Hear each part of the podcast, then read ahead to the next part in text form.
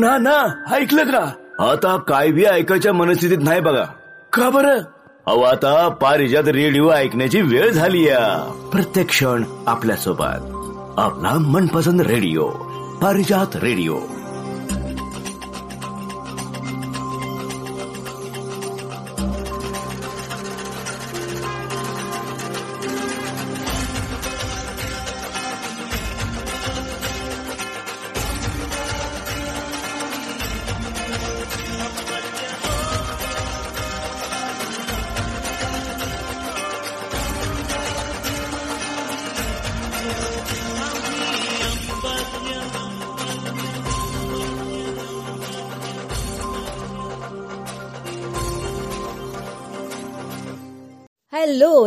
नमस्कार रसिक हो.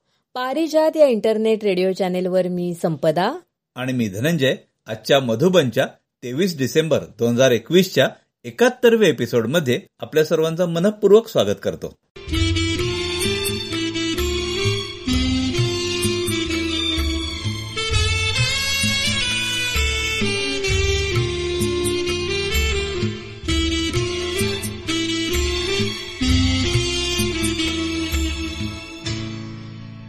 धनंजय काल मी अरे वर्षाकडे गेले होते संध्याकाळी. अच्छा. तर आता तिची बदली झाली तिच्या मिस्टरांची. तर म्हटलं एकदा जाऊन तिला भेटून येते आणि तिला पण आपल्याकडे जरा बोलवू या दोघांना. म्हणून गेले होते. तर काय सगळी बांधा बांधी तिच्या घरात चालू आहे. हो आता गडबडच असेल त्यांची. सगळं सामान हो. एवढं पॅक करायचं आणि बदली म्हटल्यावर तर किती व्याप खरोखर. तेच किती सगळं ते सॉर्टिंग करणं आणखीन काय काय काय काय आणि तिला तर इतकी आवड आहे ना सगळ्या गोष्टींची. म्हणजे ती एक्झिबिशनला वगैरे गेली ना की काहीतरी घेऊन येतेच येते. आणि जास्त करून काचेच्या वगैरे गोष्टी असतात ना.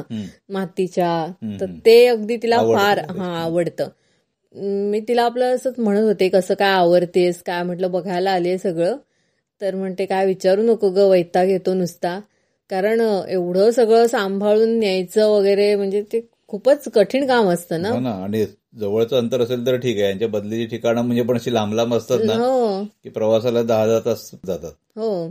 तिने काय केलं माहितीये का त्यामुळे? म्हणाली पहिल्या पहिल्यांदा मी असं काही घ्यायचंच नाही. कारण हे कुठे मग परत एवढं सगळं नेणार आणि इतकं जपून न्यायला लागतं? म्हणून मी घेतच नव्हते. पण म्हणाली मला इतकी आवड आहे ना. आपण बघतो ना तिच्या घरात किती सुंदर घर हो. सजवलं होतं तिने. तर म्हणाली मी मग आता हल्ली काय करते की असंच मग घर सोडताना त्या वस्तू आपल्याला पाहिजे तर आपली आठवण म्हणून आपलं द्यायचं. कोणाला? असंच मैत्रिणींना. ओळखीच्यात वगैरे असं. तर मलाही आता आवडतात ना असे फ्लॉवर पॉट्स किंवा म्हणजे आपण त्याला वास म्हणतो. तर मला म्हणाली हे तुला घेऊन जा.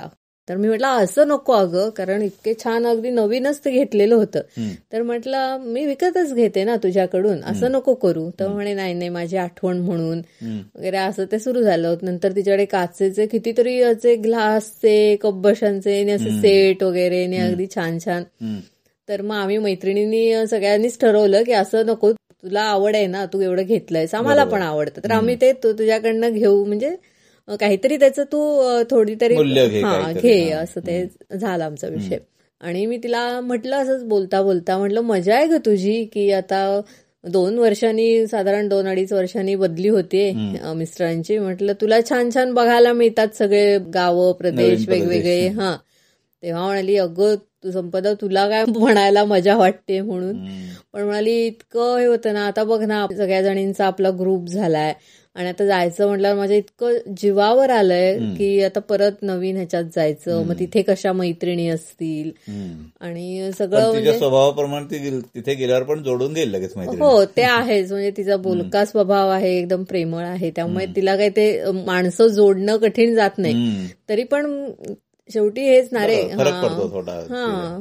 की असलेली नाती सगळी सोडून परत नव्यानं सगळी निर्माण करायची. तर तेव्हा ते म्हणे की असं नाहीये ते खूप कठीण असतं सगळं. पण माझ्या काय मनात आलं धनंजय की ह्या बदली होणाऱ्या लोकांना निदान कुठच्या गावाला आपण जायचंय हे माहिती तरी असतं. हो. हो की नाही? किंवा आपलं बा जे कार्यक्षेत्र आहे किंवा जे नोकरीचं ठिकाण आहे त्याच्या जवळपास कुठेतरी आपल्याला राहायला जागा घ्यायची हे त्यांना माहिती असतं. हो. पण अशीही काही लोक आहेत बघ की तेही अन्न पाण्यासाठीच मजल दरमजल करत नुसती ती पुढे पुढे जात असतात. म्हणजे त्यांना काही ठाव ठिकाणाच नसतो. म्हणजे तांडा आपण ज्याला हो म्हणतो. हो. हा? तर त्यांना कुठच्या गावात जायचंय कुठे राहायचंय काहीही त्यांच्याकडे ठरलेलं नसतं त्यांचं. तर ते कसं काय मॅनेज करत हो असतील ना. त्याला वस्ती पण म्हणतात काही ठिकाणी. म्हणजे ते असे गावाबाहेर जागा एखादी निवडतात. आणि मग तिथे आपले ते पालं टाकतात म्हणतात त्याला. म्हणजे झोपड्या बांधतात थोडक्यात तंबू बांधतात. आणि त्या तंबूमध्ये त्या उघड्यावर थंडीमध्ये कसे ते राहतात हो. पाऊस वगैरे सगळ्या सीझनमध्ये म्हणजे उन्हाळा असेल आपण- पावसाळा असेल. हम्म. आता घरात असलो तरी आता बघा थंडी इतकी पडायला लागली आणि आपल्याला अगदी ते हे होतं की. बापरे थंडी वाजते मग किती चार चार पांघरुणं घ्यायची आणखीन किती कौतुक आपल्याला त्या थंडीचं. हो. पण जी उघड्यावर अशी लोक राहतायत हम्म. तर किती नेणार ना ते त्याचे हंतरुण पांघरुण किती हो. व्यवस्था करणार ते आणि कुठून आणणार तरी कुठून हा पण प्रश्न आहे. तर खरंच म्हणजे त्या लोकांचं कौतुक करावं तितकं थोडं आहे की प्रत्येक जण आपल्या पोटासाठीच हे सगळं करत असतो. पण ती लोक सुद्धा एकमेकांना जपत आपली नाती जपत हे सगळं करत असतात हो ते रस्त्यावर काम करणारे काही जमात असते आणि ते लोक जेव्हा असे एका रस्त्याचं काम सोडून दुसऱ्या ठिकाणी जातात त्यांची छोटी बाळं असतात विशेषतः तर ते बघण्यासारखं असतं दृश्य. म्हणजे त्या बायका ज्या असतात काम करणाऱ्या त्या अक्षरशः दगड बिगड फोडत असतात आणि रस्त्यावर एखाद्या साडीला झोळी करून झोळीसारखं. त्याच्यामध्ये ते मूल ठेवलेलं असतं आणि ते- ते आनंदात त्याच्यात ते पोहडलेलं असतं. किंवा काहीतरी त्याला हातात एखादा बिस्किटचा तुकडा म्हणा किंवा कुठेतरी एखादा लाडू कटला असेल तर तो दिलेला असतो. आणि तो त्या मातीत अक्षरशः रंगलेला लाडू ते आनंदाने खात असताना चेहऱ्यावरचे भाव ते इतके आनंदाचे असतात की काहीतरी त्याला वेगळं खायला मिळालं म्हणून. हे पण दृश्य अगदी बघण्यासारखं असतं म्हणजे. असे जे लोक आहेत तर त्यांचं आयुष्य कसं आहे हा. आपण आता जवळून बघणार आहोत. एका कथेतून ते आपण समजून घेणार आहोत.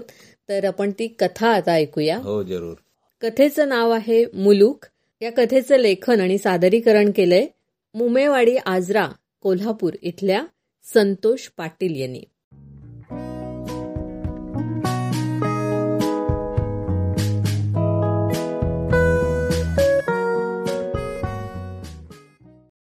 हुर्र हे हैक. टेमलापाच्या अरोळीने रानावनात विखुरलेली सारी बकरी आज्ञाधारक मुलाप्रमाणे चरणे सोडून धावत त्याच्या भोवती गोळा झाली आणि त्याच्याकडे पाहून बे बे ओरडू लागली. पावसाचा जोर थोडा ओसरला होता. ए विरू आली का रे सारी? बाबळीच्या आडोशाला कोसळणाऱ्या पावसात भिजल्यामुळे थंडीने कुडकुडणारा बिरू लगबगीने बाहेर आला. आणि घोंगड्याच्या खोळीतूनच डोकावत त्याने आवाज दिला. होय बाबा आली समधी. बिरू तू हो मोर. लहानगा बिरू बकऱ्यांच्या पुढे चालू लागला. चला लेकरानू किनट पडायच्या आत तळ गाठाय पाहिजे आपणाला. त्याचा आधी समजल्याप्रमाणे सारी बकरी बिरूच्या पाठून चालू लागली. ए चंद्रे अगं लहान आहेस अजून तू. चिखलातनं चालाया तुला नाही जमायचं. थांब. मी तुला उचलून घेतो. डोक्यावर चंद्रकोर असलेल्या लहान कोकराला त्याने उचलून घेतले. पापाच्या कुशीत तानेमूल सिरावे तशी चंद्री टेंबलापाला बिलगली. टेंबलापाला बेरापा आणि म्हाळाप्पा नावाची दोन मुले होती. मोठा बिरू सहा वर्षाचा होता. तर म्हाळाप्पा दोन वर्षाचा होता. पत्नी कमळी आणि वयोवृद्ध आई भीमाका असा त्याचा परिवार होता. पण खरे तर सारा कळबच त्याला आपल्या मुलांप्रमाणे वाटायचा. तितक्यात आस्थेने तो त्यांची काळजीही घ्यायचा. वाटेतील तलावावर बकऱ्यांना पाणी पाजून तो तळाच्या वाटेला लागला. कमळी त्याची वाटच पाहत होती. अहो किती येळ केला सा रोजच्याच वक्ताला आलोय नव बघा कमळीच्या चेहऱ्यावर भीती आणि काळजीची छाया पसरली होती. का ग? अशी रंजीस का दिसालीस? म्हातारी बरी आहे न त्या बऱ्या आहेत पर तान दुपारपासून तापानं फणफणायला लागले. अगं मग त्याला काढा करून घालायचा नाही का? आवळ दोन वक्ताला घाटला तर ताप काय सरायचं नाव घेणं झालाय. टेवळापाने म्हाळापाच्या कपाळाला हात लावला. त्याच्या काळजात चर झाले. पाऊस धो धो कोसळतच होता. घोंगड्याची खोळ अंगावर घेऊन टेमलापा माळापाला छातीशी धरून बसून होता. तरी मी तुम्हाला सांगत होती पावसाळा चालू होयाच्या आत आपणाला आपला मुलू गाठाय पाहिजे म्हणून. अगपर कसा गाठणार? म्हातारीची अवस्था ठाव आहे ना हो तुला? पर आता काय करायचो हो? यो कोकणातला धोधो कोसळणारा पाऊस असा उघड्यावर काढायचा म्हणजे? अहो आपण तरणी ह्या पावसात कसा बसा तग धरू. पर म्हातारीचं काय? तान्या लेकरांचं काय? आणि ही मुकी बाळ? हिनी कुणाला आपली दुखणी सांगायची? पावसाळा सपोज तो ह्यातलं. याक तरी जिथं राहील काय? अगं तुझ्या तोंडाला काय हाड? काय वंगाळ संगाळ बोला दिसे मला काय आता हौस आल्या होय इथं राहायची? पर ह्या पावसात म्हातारी तग धरल का? स्वतःच्या हातनं तिला मरणाच्या दारात ढकलल्यासारखं होईल. कमळीचा पदर डोळ्याला लागला होता. तिला तान्याचं म्हातारीचं आणि भिजणाऱ्या बकऱ्यांचं हाल पाहवत नव्हते. उगस वंगाळ वाटून घेऊ नगस. अगं जगाचा तारणहार तू बाळू मामा आपल्या पाठीशी हाय. तोच ह्यातनं काहीतरी मार्ग दावील बघ. कडाडणाऱ्या विजेप्रमाणे अंधाऱ्या रात्री टेमलापाच्या डोळ्यासमोर एक आशेचा किरण चमकला. कसल्या तरी आठवणीने तो भानावर आला. मला सांग म्हातारीनं काय खाल्लं का? काय खाणार बिचारी? आणि मी तरी काय खायला घालणार? सारी लाकडं पावसात भिजल्यात. काड्या पेटीनं पेटील होई का ती? राखेल कवा सपले? तण्याचा ताबी वाढायला लागलाय नव्हता आता थांबून नाही चालायचं. मी असं करतो. मधल्या वाटेनं तण्याला घेऊन उत्तूरला जातो. पाटणी डॉक्टरला दाखवितो. आणि येताना कुठल्या तरी दुकानातला उठवून काहीतरी खायची व्यवस्था करतो. काय? आत्ता? धनी एवढ्या रात्री चापा किरड्याच्या वाटेनं म्या नाही जाऊ द्यायची तुम्हाला. अगं असं काय करतीस? तानं तापानं फणफणायला लागले. म्हातारेनं बी काय पोटाला खाल्लं नाही. उद्या सकाळी काहीतरी विपरीत झालं म्हणजे? कडणाऱ्या विजांच्या प्रकाशात टेमलापाचा गंभीर चेहरा. अधिकच गंभीर दिसत होता.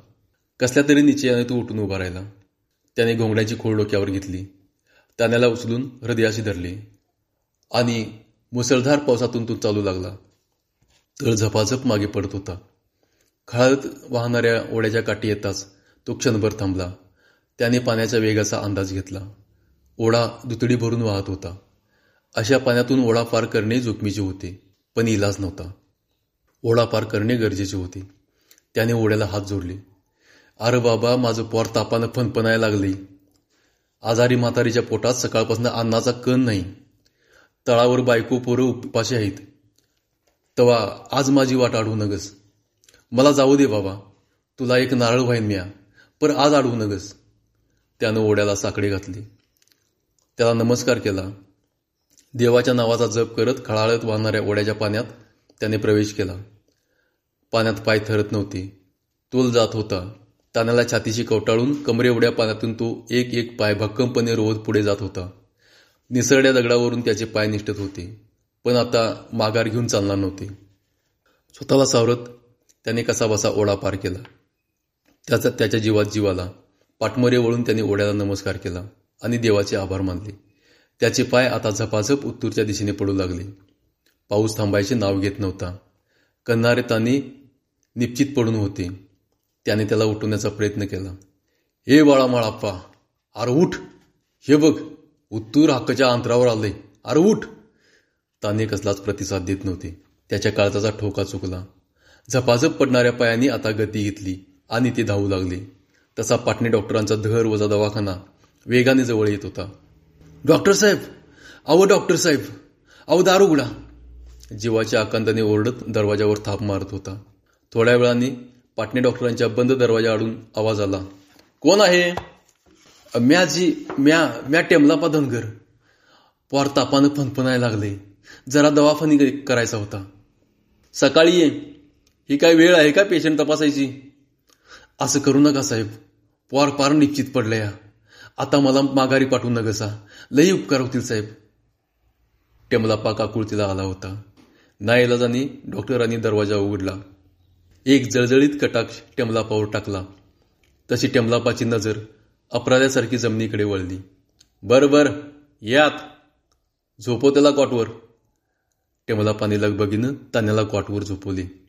डॉक्टर साहेब बघा कसं निश्चित पडले माझं पोर पावसात भिजल्यामुळे पटक्यातून टपकणाऱ्या थेंबाबरोबरच त्याच्या डोळ्यातील अश्रूही टपकत होते. डॉक्टरांनी तान्याला तपासले. लगबगीने त्याला त्यांनी सलाईन लावले. आणि कमरे दोन इंजेक्शनं टोचली. तशी टेमलापाच्या काळ्या राकट चेहऱ्यावर एक वेदना पसरली. जणू डॉक्टरांनी त्याच्या काळजाला सुई टोचली होती. त्या वेदनेने तनया तोंडून करण्याचा आवाज आला. तशी टेमलापाच्या जीवात जीव आला. त्याची डोळे खळाणाऱ्या ओढ्याप्रमाणे दुतडी बुरून वाहत होते. डोळे मिटून त्याने हलसिद्धनाथाला नमस्कार केला. केव्हापासून आले ताप डॉक्टरांच्या प्रश्नाने टेमलापा भानावर आला. जी दोन दिवस झालं. काय? दोन दिवस? अरे माणसा हात की जनावरे दोन दिवसापासून पोर तापाने फणफणतय आणि त्याला तू आत्ता दवाखान्यात घेऊन आलास होय? साहेब आम्ही आडानी धनगर माणसं जी पोटासाठी रानावनात हिंडतच आमचा सारा जलूम जातोय. आमच्या पोरासनी कुठं आलाय हो दवाखाना? अरे पण सकाळपर्यंत वाट पाहिली असतीस तर पोर हातचे गेले असते. काय? टेमलापाचे हृदय इंजिन धडधडावे तसे धडधडत होते. त्याने माळापाच्या अंगावरची चादर नीट केली. भिजलेल्या पटक्याच्या शेवाने त्याच्या चेहऱ्यावरची पावसाची थेंब पुसली. साहेब तुम्ही देवासारखा हाकला उदल्यासा. लई उपकार झाला बघा गरीबावर. टेमलापाचे दोन्ही हात जोडले गेले होते. बरं बरं असू दे. येथून पुढे काळजी घे. होय साहेब. टेमलापाच्या राकड चेहऱ्यामागील हळव्या बापाने पाटणे डॉक्टरांच्या हृदयाला हात घातला होता. त्यांना त्याची दया आली. बैस पावसात भिजत एवढ्या लांब आलास तुझ्यासाठी गरम चहा पाठवतो. एका संकटातून टेमलापाची सुटका झाली होती. पण तळावर म्हातारी कमळी आणि बिरू उपाशी होते. आणि तो त्यांना काही खायला घा- घेऊन जाईपर्यंत ते उपाशीच राहणार होते. आता त्याला वेळ दौडवून चालणार नव्हते. चहा नको साहेब मला लघुलग तळावर गेलं पाहिजे. काय? आत्ता? यावेळी? घड्याळाच्या पडणाऱ्या ठोकांबरोबरच डॉक्टरांच्या चेहऱ्यावरही बारा वाजले होते. होय साहेब तिकडे म्हातारी आई बायको आणि पोरग उपाशी आहेत. त्यासनी उपाशी ठेवून माझ्या घसाखाली चहा नाही उतरायचं साहेब. अरे पण एवढ्या पावसातून तू कसा जाणार? आणि बाळाजवळ कोण थांबणार? त्याला आता झोप लागली या. तो काय सकाळपत्र उठायचा नाही. म्या भकटायची आत येतो साहेब.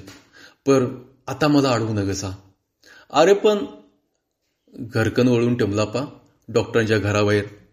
भयान अंधारात कोसळणाऱ्या पावसात गडप झाला. पाटणे डॉक्टरांचे हिंड्यासारखे मन पावसाच्या पाण्याने विरघळले. ते विरघळून लोण्यासारखे मऊ झाले होते. ते त्याच्या पाठमोऱ्या आकृतीकडे पाहतच राहिले. तीन चार दुकानदारांचे दरवाजे थपथपूनही कोणी उठले नव्हते. शेवटी त्याला एका बेकरीच्या खिडकीतून लाइट चालू असलेला दिसला.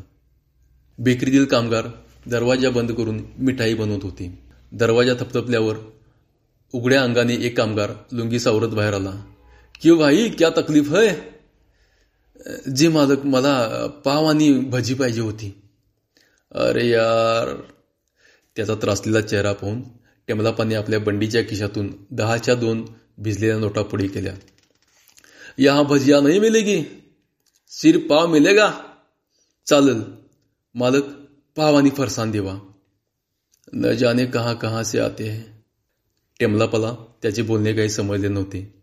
प्लास्टिकच्या पिशवीतील पाव आणि फरसान मौल्यवान एवढ छातीशी घट्ट धरावा तसा धरून तो माघारी फिरला. बाहेर पाऊस कोसळतच होता. कमळे हे कमळे! कमळी पालत अंग चोरून बसली होती. टेमलापाला एकटीच आलेले पाहून ती भेदरली. तिच्या काळजात धस झाले. एकटंच असा? आणि तातानं कुठं आहे? ते सुखरूप आहे डॉक्टरांच्या दवाखान्यात. सकाळ पतोवर बरं वाटेल त्याला. कमळीचा जीव भांड्यात पडला. मला सांग म्हातारी कशी आहे कशी असणार? हाय तशीच हाय. उठीव तिला आणि ह्यो पाव फरसाण खायला घाल आणि तुम्ही बी खावा. भुकेलेला बिरू अदाशासारखा फरसान आणि पावावर तुटून पडला होता. बळेबळेच म्हातारीला पावाचे दोन तुकडे खायला घातले. धनी तुम्ही बी खावा. नग म्या खाऊन आलोय. माझं पोट गच भरले बघ. मुकाट्यानं खाऊन घेवा. म्या काय तुम्हाला आजच वळी होय? आम्हाला खायला घालून तुम्ही उपाशी राहणार? आडानी कमळीने एवढ्या अंधारातही टेमलापाचे मन वाचले होते. म्हातारी उघड्या कानाने ही सर्व ऐकत होती. तिला राहवली नाही. ए टेमलापा अरे माझ्या पायी किती खस्ता खाशीला. मला माझ्या गावाकडे घेऊन चला. मला इथं नाही मारायचं. म्हातारीचा कापरा आवाज अधिकच कापरा झाला होता. अगं आये हे काय बोलाली आहेस तू? अगं आपलं गाव काय इथनं जवळ आहे वय अरे पर मला माझ्या मुलकात माझ्या माणसात सुखात मरू दे. मला असं लोकांच्या गावात नाही मरायचं. उगा गब्बस आहे तू काय परतवंड बघितल्याशिवाय आमची पाठ सोडणार आहेस होय? टेमलापाचे मन गलबलून आले होते. ते चूक माझ्या नशिबात नाही टेमलापा. अगोदर मला इथनं माझ्या मुलकात घेऊन चल. अगं पर खरं तेच बोलतात आतलीसात अव ह्या अशा धो पावसात आपली पोरं आणि बकरी तग धरतील का? ज्यांच्यासाठी ह्यो आटापिटा करायचा ज्यांच्या जीवावर ह्यो परपंचा करायचा तीच राहिली नाही तर? तर व काय करायचं? अगं पर कमळे आता परवीर काय नाही उद्या सकाळच्या ला आपलं बिराड हलवायचं. अगं पर टेंबलापाला कमळीचे बोलणे पटत होते. पण म्हातारीला एवढ्या लांबचा प्रवास सोसेल का? याची त्याला शंका वाटत होती. पण त्याच्यासमोर दुसरा पर्यायच नव्हता. ती कोसळणारी रात्र तशीच कुडकुडत सरली. भल्या पहाटे त्याचे पाय उत्तूरच्या वाटेला लागले होते. तान्याला येऊन तो परतला होता. पहाटे पावसाचा जोर ओसरला होता. त्याने म्हातारीला एका घोड्यावर घातले. दुसऱ्या घोड्यावर पाल सामान आणि तान्याला बसवले. बकऱ्याने अंग झटकले होते. हुर्र हे बिरू बकऱ्यांच्या पुढे चालत होता. त्याच्या पाठून बकऱ्या घोडे टेमलाप्पा आणि कमळी चालत होती. मजल दर मजल पाऊस कमी होत होता. आणि गावजवळ येत होता. त्याचबरोबर म्हातारीची तब्येत ही बिघडत होती. ती दिवसभर घोड्याच्या पाठीवर पडून असायची. तिला आता प्रवास सहन होत नव्हता. आज प्रवासाचा पाचवा दिवस होता. संध्याकाळपर्यंत त्यांना गावात पोचता येणार होते. दिवस जसजसा चढत होता तर तशी म्हातारीची तब्येत अधिकच खालावत होती. ये आये आज तिन्ही सांजेच्या आत आपण आपल्या गावात पोचतोय बघ. म्हातारीचा अंदाज घ्यायला टेमलापा रोज अधूनमधून म्हातारीला बोलवत असायचा. पण थोड्या वेळापूर्वीपर्यंत त्याच्या बोलण्याला प्रतिसाद देणारी म्हातारी आता मात्र काहीच बोलत नव्हती. आये अगं ये आये. टेमलापाने म्हातारीला हलवली. तशी म्हातारीची मान एका बाजूला कलंडली. पण आता थांबून चालणार नव्हते. संध्याकाळच्या आत गाव गाठायचे होते. त्याने एकवार मागे वळून कमळीकडे पाहिले. कमळीने टेमलापाच्या डोळ्यातील भाव वाचले. आणि तिचा पदर डोळ्याला लागला. तिच्या डोळ्यातून वाहणाऱ्या गंगा यमुना त्या पदरात लुप्त होत होत्या. टेमलापाने स्वतःला सावरले. हुर्र हे हैक लेकरानू चला र बिगी बिगी. किनेट पडायचे आत टेमलापाचा कंठ दाटून आला होता.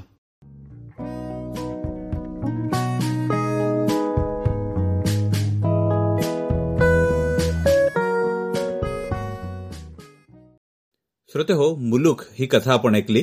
या कथेचं लेखन आणि सादरीकरण होतं मुंबईवाडी आजरा कोल्हापूर इथल्या संतोष पाटील यांचं.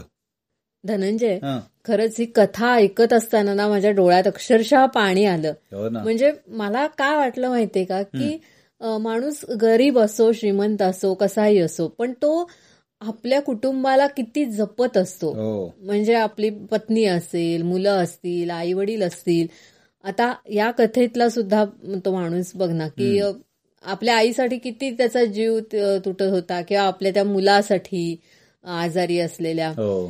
तर खरोखर म्हणजे माणूस हा असाच असतो की जो हा की तो आपल्या कुटुंबासाठी आपल्या घरासाठी प्रेमासाठी तो हे सगळं करत असतो.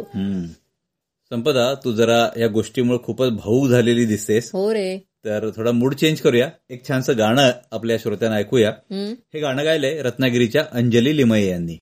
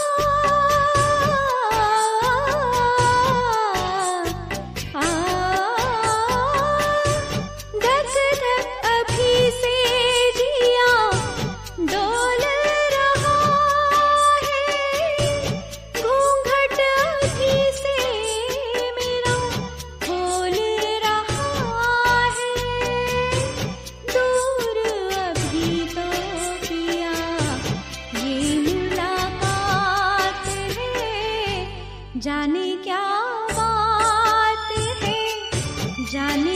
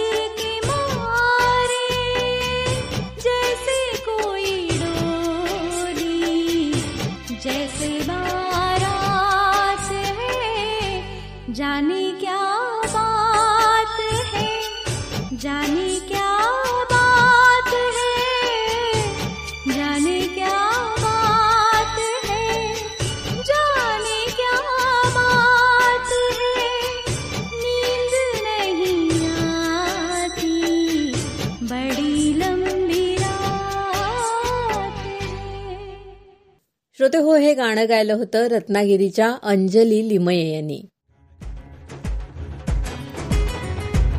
आपण ऐकताय Parijat internet radio channel.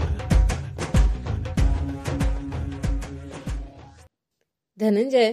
मगाशी आपण बोलत होतो ना की माझ्या मैत्रिणीचं मी उदाहरण दिलं की हम्म, तिच्या बदलीच्या. सारख्या बदल्या होतात. म्हणजे गाव प्रत्येक तिचं बदलत जातं किंवा आपण तांड्यातल्या लोकांबद्दल बोलत होतो की आज या गावात आहेत उद्या त्या गावात आहेत. त्यांना पत्ताच नसतो ठिकाणात नसतो म्हणजे कुठे जायचंय हेच आधी नक्की ठरलेलं नसतं. ठरलेलं नसतं. म्हणजे आपण असा विचार केला तर मनात येतं की त्यांना जर निरोप द्यायचा असेल कुणाला पत्र पाठवायचं असेल तर ते काय पत्ता देत असतील. नाही का?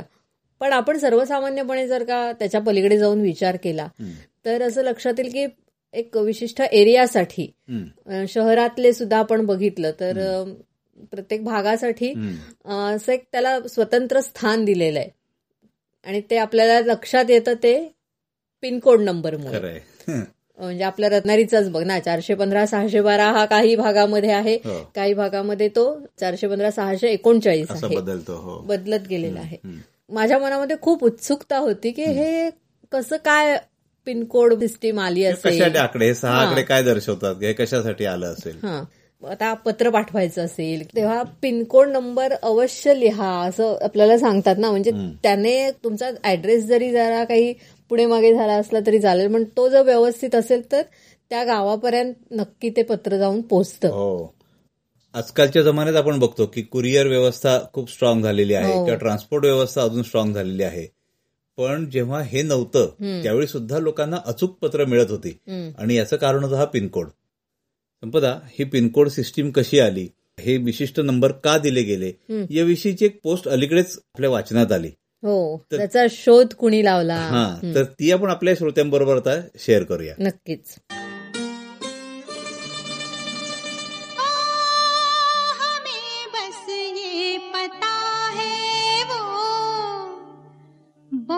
बहुत ही खूबसूरत है। लिफाफे के लिए लेकिन पते की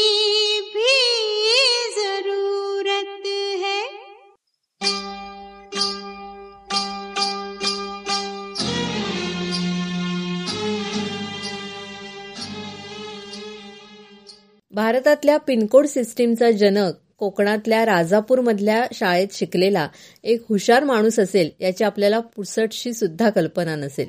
त्यांचं नाव होतं Shriram Bhikaji Velankar. Pin P I N म्हणजे पोस्टल इंडेक्स नंबर. एकोणीसशे बहात्तर पर्यंत जनरल पोस्ट ऑफिसमध्ये पत्रांवरचे पत्ते वाचून त्याची विभागवार विभागणी केली जायची. पण त्यात बऱ्याच अडचणी यायच्या. म्हणजे एकसारख्या नावाची माणसं एकसारख्या नावाची गावं कधी कोणाचं अक्षर नीट वाचता येण्यासारखं नसे. आणि हे सगळं कमी म्हणून की काय आपल्या देशात पत्त्या लिहिण्यासाठी वापरलेल्या वेगवेगळ्या भाषा. चुकीचे पत्ते लिहिणे हा तर काही लोकांचा जन्मजात अधिकार असल्यासारखंच ते वापरतात. पण या सगळ्या अडचणींमधून जात असताना त्याच्यावर उपाय म्हणून पोस्ट आणि टेलिग्राफ खात्यात नोकरीला असलेले श्रीराम भिकाजी वेलणकर यांनी पंधरा ऑगस्ट एकोणीसशे बहात्तर रोजी पिनकोड पद्धत अंमलात आणली. आणि पिनकोडमुळे बरीच कामं सोपी झाली. पिनकोडची रचना अशी आहे. पूर्ण देश नऊ झोनमध्ये विभागलेला आहे. यातले आठ झोन हे भौगोलिक विभाग आहेत तर एक खास मिलिटरीसाठी वापरला जातो. आता बघ दिल्लीचे पिनकोड अकराने सुरू होतात. महाराष्ट्राचे पिनकोड चाळीस ते चव्वेचाळीस या अंकांनी सुरू होतात.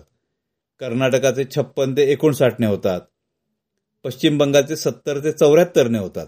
असे वेगवेगळे नंबर प्रत्येकाला दिलेले आहेत. आणि नव्वद ते नव्याण्णव याने सुरू होणारे पिनकोड हे खास आर्मी पोस्टल सर्व्हिससाठी राखून ठेवलेले आहेत. अच्छा. म्हणजे सहा आकडी पिनकोड मधला पहिला अंक हा विभाग दाखवतो. हो. दुसरा अंक उपविभाग. तिसरा अंक सॉर्टिंग जिल्हा दर्शवतो. आणि राहिलेले शेवटचे तीन अंक हा त्या विशिष्ट पोस्ट ऑफिसचा नंबर असतो. बरोबर. आता रत्नागिरीचं उदाहरण बघ. चारशे पंधरा सहाशे बारा. मग त्यापैकी चारशे पंधरातला एकेचाळीस हा आपल्याला पश्चिम विभाग आणि त्यातला एक उपविभाग असं दाखवतो. पाच हा आपल्या जिल्ह्यापर्यंत पोहोचतं. म्हणजे चारशे पंधरा हा भाग झाला. आणि सहाशे बारा हा ते विशिष्ट पोस्ट ऑफिसचा नंबर झाला. म्हणजे त्या एरियात जिथे पत्र वाटले जातात त्या सहाशे बारा ह्या विभागातले तो त्या विभागाचा पोस्ट ऑफिसचा नंबर झाला. त्यामुळे चारशे पंधरा सहाशे बारा असं पिनकोड लिहिलेलं पत्र भारतात कुठूनही कुठेही टाकलं तरी ते बरोबर याच ठिकाणी येत असतं. बरोबर. आता पत्र लिहिणंच मुळी दुर्मिळ होत चाललंय. असं असलं तरी पिनकोड सिस्टीम कधीच इतिहास जमा होणार नाही. तर ही अशी अशी पद्धत शोधणाऱ्या श्रीराम भिकाजी वेलणकर यांना खरोखर मानाचा मुजरा. आणि महत्वाची एक गोष्ट सांगावीशी वाटते ती म्हणजे की हे वेलणकर संस्कृत पंडित होते आणि पाली भाषेचे सुद्धा ते गाढे अभ्यासक होते. तर अशी ही जन्मकथा आहे पिनकोड नंबरची.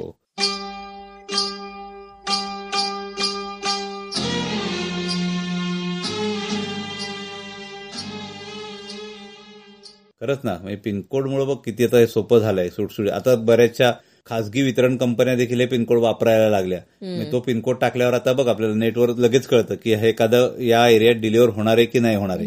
म्हणजे ते त्या- त्यांना खूप सोपं झालं. पण मग हा पिनकोड ही आपल्या ह्या पोस्ट अँड टेलिग्राफ खात्याची खरी इन्व्हेन्शन आहे त्यांचं. पण आज वापरलं ते सगळीकडे सर्रास वापरलं जातं.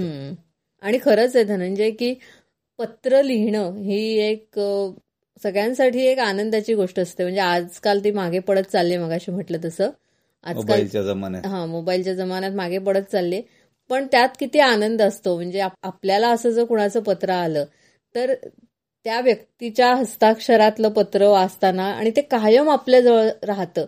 मेसेजेस कसं आहे ते डिलीट होऊन जातात. हं, पण हे पत्र आहे लेखी स्वरूपातलं तर ते कायम आपल्या जवळ राहतच राहतं. हो ना आपण नाही का कधी जुने कप्पे आपले उघडले तर हो. कॉलेज विलेजच्या काळातली पत्र बाहेर पडतात. आणि काय काय एक विनोदी त्यावेळी सगळं लिहिलेलं असायचं. म्हणजे सगळं लिहूनच कळवायचं ना. फोन काय नव्हते बोलायला. हो. तर असं हे पत्र की जे आपल्या प्रिय व्यक्तीपर्यंत आपला जो काही निरोप आहे संदेश आहे मेसेज आहे तो घेऊन जातो. म्हणून हे आपल्यासाठी खूप खास आहे आपल्या जवळचं आहे. खरंच. हमने सनम को खत लिखा। हमने सनम को खत लिखा खत में लिखा।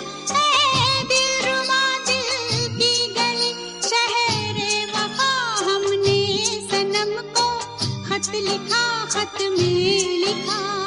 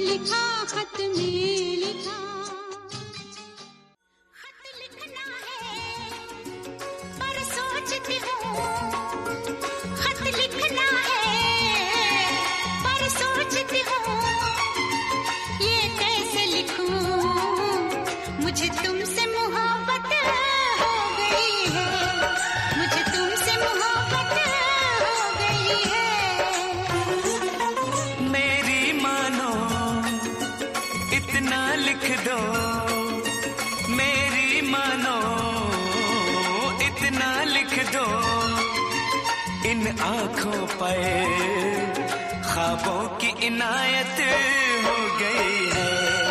ख्वाबों की इनायत हो गई है।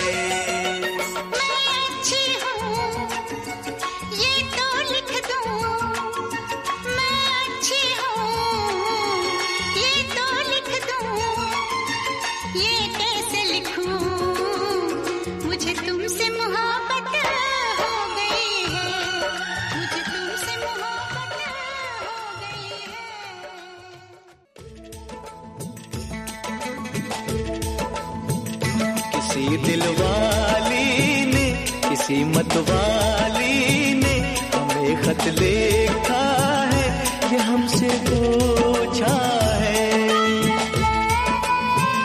किसी की सांसों ने, किसी किसी की चूड़ी ने, किसी के कंगन ने। किसी के गजरे ने किसी के गजरे ने महकती सुबहों ने मचलती शामों ने, अकेली रातों ने, अधूरी बातों ने तरसती बाहों और पूछा है तरसी निगाहों घर कब आओगे, कि घर कब आओगे, लिखो कब आओगे।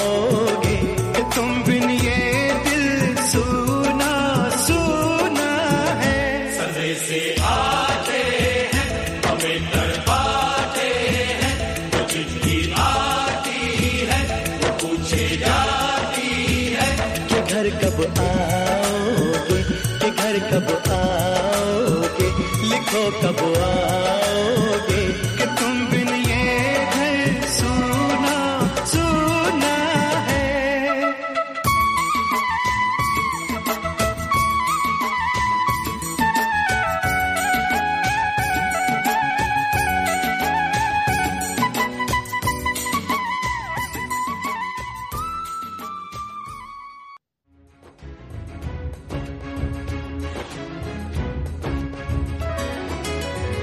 पारिजात रेडिओ आपलं इंटरनेट रेडिओ चॅनल.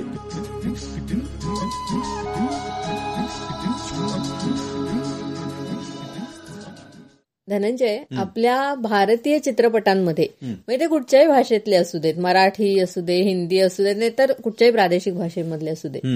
त्यातली जी गाणी आहेत हो. तर ती कितीतरी महत्वाची कामगिरी बजावतात. हो म्हणजे जे काही कथा आहे ती कथा पुढे नेण्यासाठी. या गाण्यांचा खूप मोठा हातभार लागतो. खरं. काही वेळा ते चित्रपटाची लांबी देखील वाढवतात अनावश्यकरित्या. कारण विशेषतः बघ ना की इंग्लिश चित्रपट जे असतात ते किती मोजक्या वेळाचे असतात. त्यात गाणीच नसतात? दीड तास पावणे दोन तास दोन तास. अगदी दोन तास म्हणजे भरपूर झाला तो. आणि आपले किती अडीच तास तीन तास सव्वा तीन तास मागं तर एक कुठचा चित्रपट पावणे चार की चार तासाचा होता. आणि तेव्हा मध्ये तर हीच होती ना अशी सात सात आठ आठ गाणी आणि मोठी मोठी हो, असायची. मग. म्हणजे हीच खासियत होती पिक्चरची तर अशी ही गाणी आहेत. पण ती खरोखर काही काही वेळेला तिथे आवश्यक असतात. म्हणजे कथानक पुढे नेण्यासाठी ती तिथे बरोबर चपकल बसत असतात. हो. हे आपल्याला काही वेळेला लक्षात येतं आणि त्यामध्ये मला वाटतं खरोखर त्या गीतकाराचं कौशल्य आहेच. त्यामध्ये. हो. तर अशाच एका गाण्याबद्दल आपल्याला लिहून पाठवलंय. ठाण्याच्या विद्याधर जोशी यांनी तर ते आपण आता श्रोत्यांशी शेअर करूया.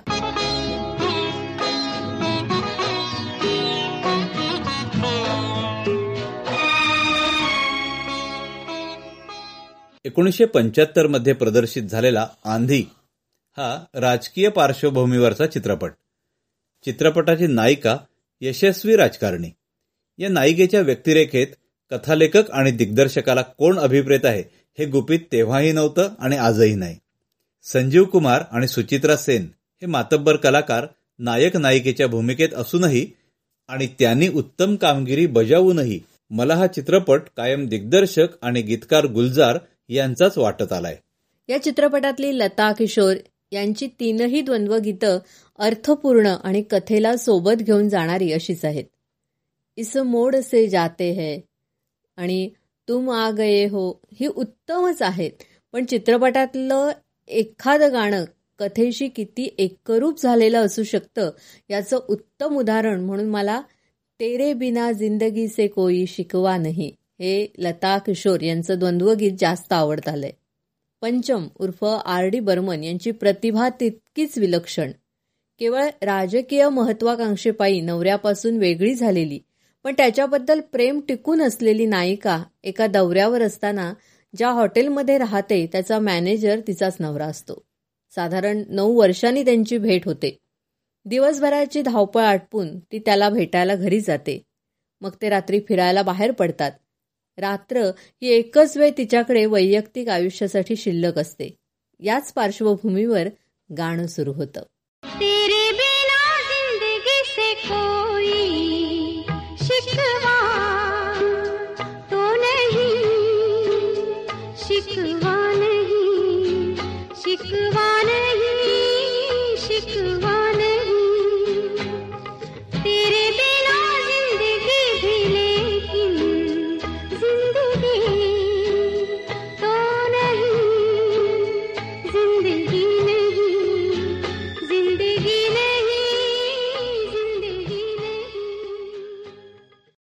या एवढ्या राजकीय व्यापात आणि त्यात मिळालेल्या यशामुळे तुझ्याशिवाय जगाव्या लागणाऱ्या या आयुष्याबद्दल माझी तक्रार तर नाहीये पण तुझ्याशिवायचं हे जगणं हे जगणं पण नाहीये.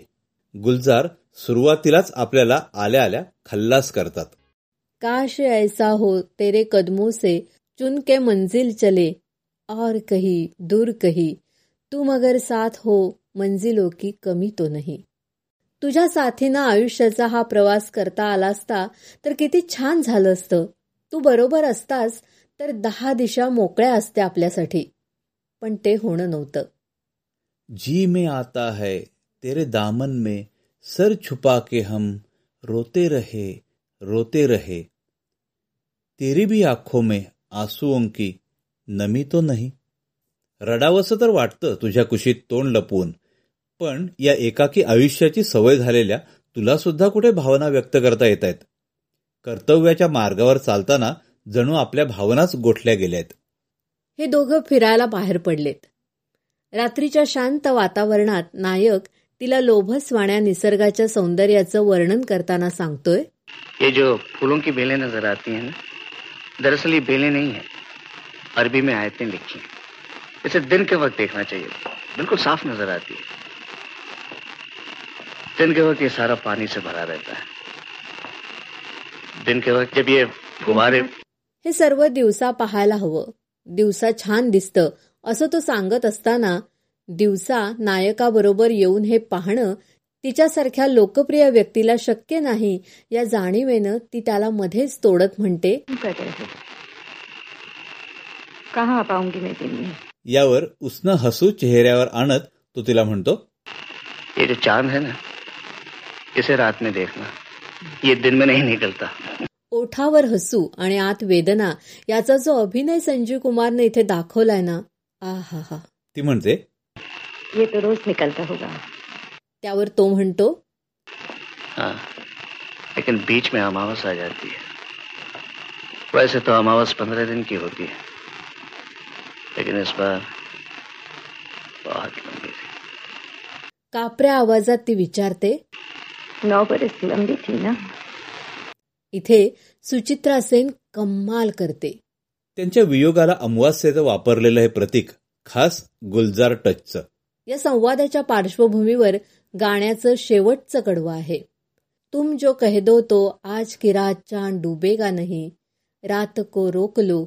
रात की बात है और जिंदगी बाकी तो नहीं. तू म्हणशील तर आज चंद्र मावळणारच नाही. आपण रात्रीलाच आपल्याकडे थांबवून घेऊया का? एक रात्रच तर आपल्या हातात आहे. बाकी आयुष्य आपलं उरलंच कुठे आहे? हे गाणं चित्रपटाच्या कथेशी इतकं एकरूप झालंय की त्याला वगळून चित्रपट अपुरा वाटत राहील. गाण्याच्या मधले संवाद वगळून शेवटच्या कडव्याचा अर्थ लावणं कठीण जाईल. लोकप्रिय व्यक्तीच्या जगण्यातली हतबलता किती समर्पक व्यक्त होते यात. स्वतःचं असं काही आयुष्य जगण्यासाठी फक्त रात्र दिवस स्वतःसाठी नाहीच. गुलजार साहेबांच्या प्रतिभेला साष्टांग दंडवत. संजीव कुमार सुचित्रा सेन आर डी बर्मन लता मंगेशकर आणि किशोर कुमार यांच्या ऋणात राहिलेलंच आपण बरं. आणि आता हे पूर्ण गाणं आपण ऐकूया.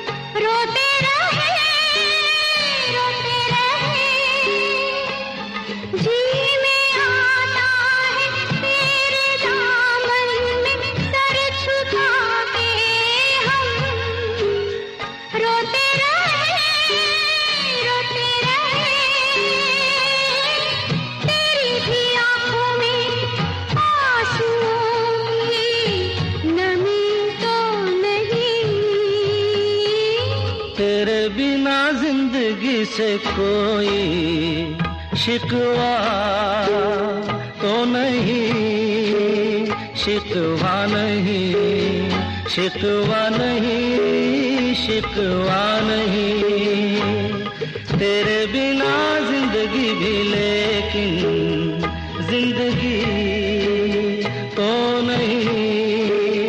जिंदगी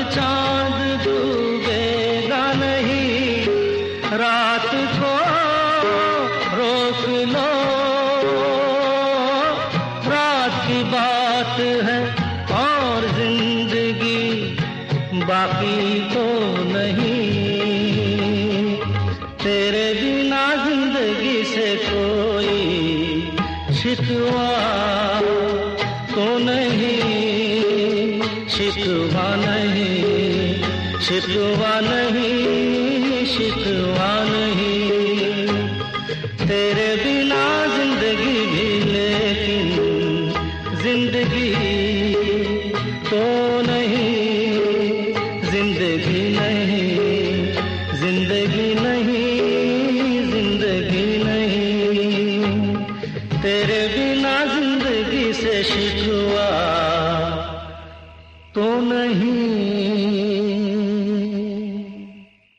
खरंच धनंजय ही गाणी आपल्या मनाला सुद्धा किती आनंद देऊन जातात ना? पण आजच्या या मधुबनच्या कार्यक्रमामध्ये इथेच थांबूया.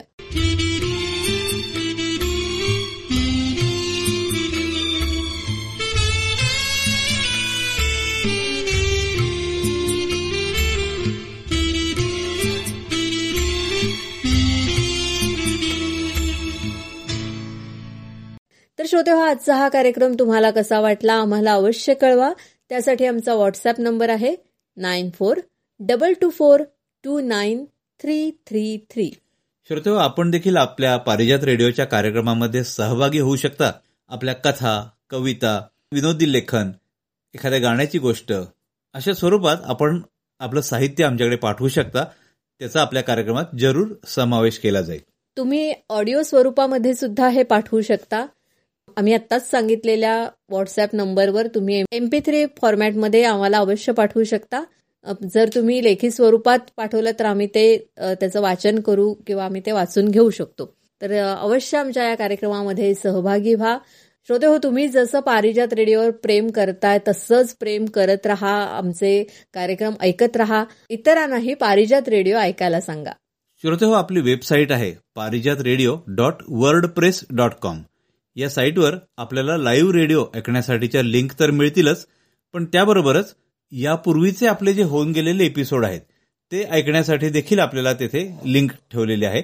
याचा आपण वापर करून जुने कार्यक्रम देखील आपण ऐकू शकता. श्रोते हो आपल्या पारिजात रेडिओवरून प्रसारित होणाऱ्या कार्यक्रमांचं शेड्यूल आपल्याला जर नियमितपणे मिळवायचं असेल तर आपल्या वेबसाईटवर आपण एक व्हॉट्सअप ग्रुपची लिंक ठेवलेली आहे. ती लिंक वापरून आपण व्हॉट्सअप ग्रुप जॉईन केला तर आपल्याला हे शेड्यूल वेळच्या वेळी मिळत राहील. श्रोते हो तुमच्या लक्षात आलंच असेल की आजपासून आपण प्रभाते मनी या आपल्या कार्यक्रमामध्ये सकाळी सहा वाजून पंचेचाळीस मिनिटांनी अर्थात पावणे सात वाजता आरोग्यावर बोलू काही हे सेगमेंट सुरू केलेलं आहे. दर गुरुवारी आपण एक नवीन विषय घेऊन वेगवेगळ्या तज्ज्ञ डॉक्टरांशी यावर चर्चा करणार आहोत. गुरुवारी नवीन कार्यक्रम असेल त्यानंतर या कार्यक्रमाचं पुनःप्रसारण रविवारी आणि मंगळवारी सकाळी सहा वाजून पंचेचाळीस मिनिटांनी प्रभाते मनी या कार्यक्रमात केलं जाईल. सेगमेंटचं नाव आहे आरोग्यावर बोलू काही. तेव्हा आमचा प्रभाते मनी हा कार्यक्रमही तुम्ही अवश्य ऐका आणि त्याबद्दलचेही तुमचे जे काही अभिप्राय असतील ते आम्हाला कळवा. आणि आता या कार्यक्रमातून मी संपदा जोशी आणि मी धनंजय जोशी आपला निरोप घेतोय. नमस्कार. नमस्कार.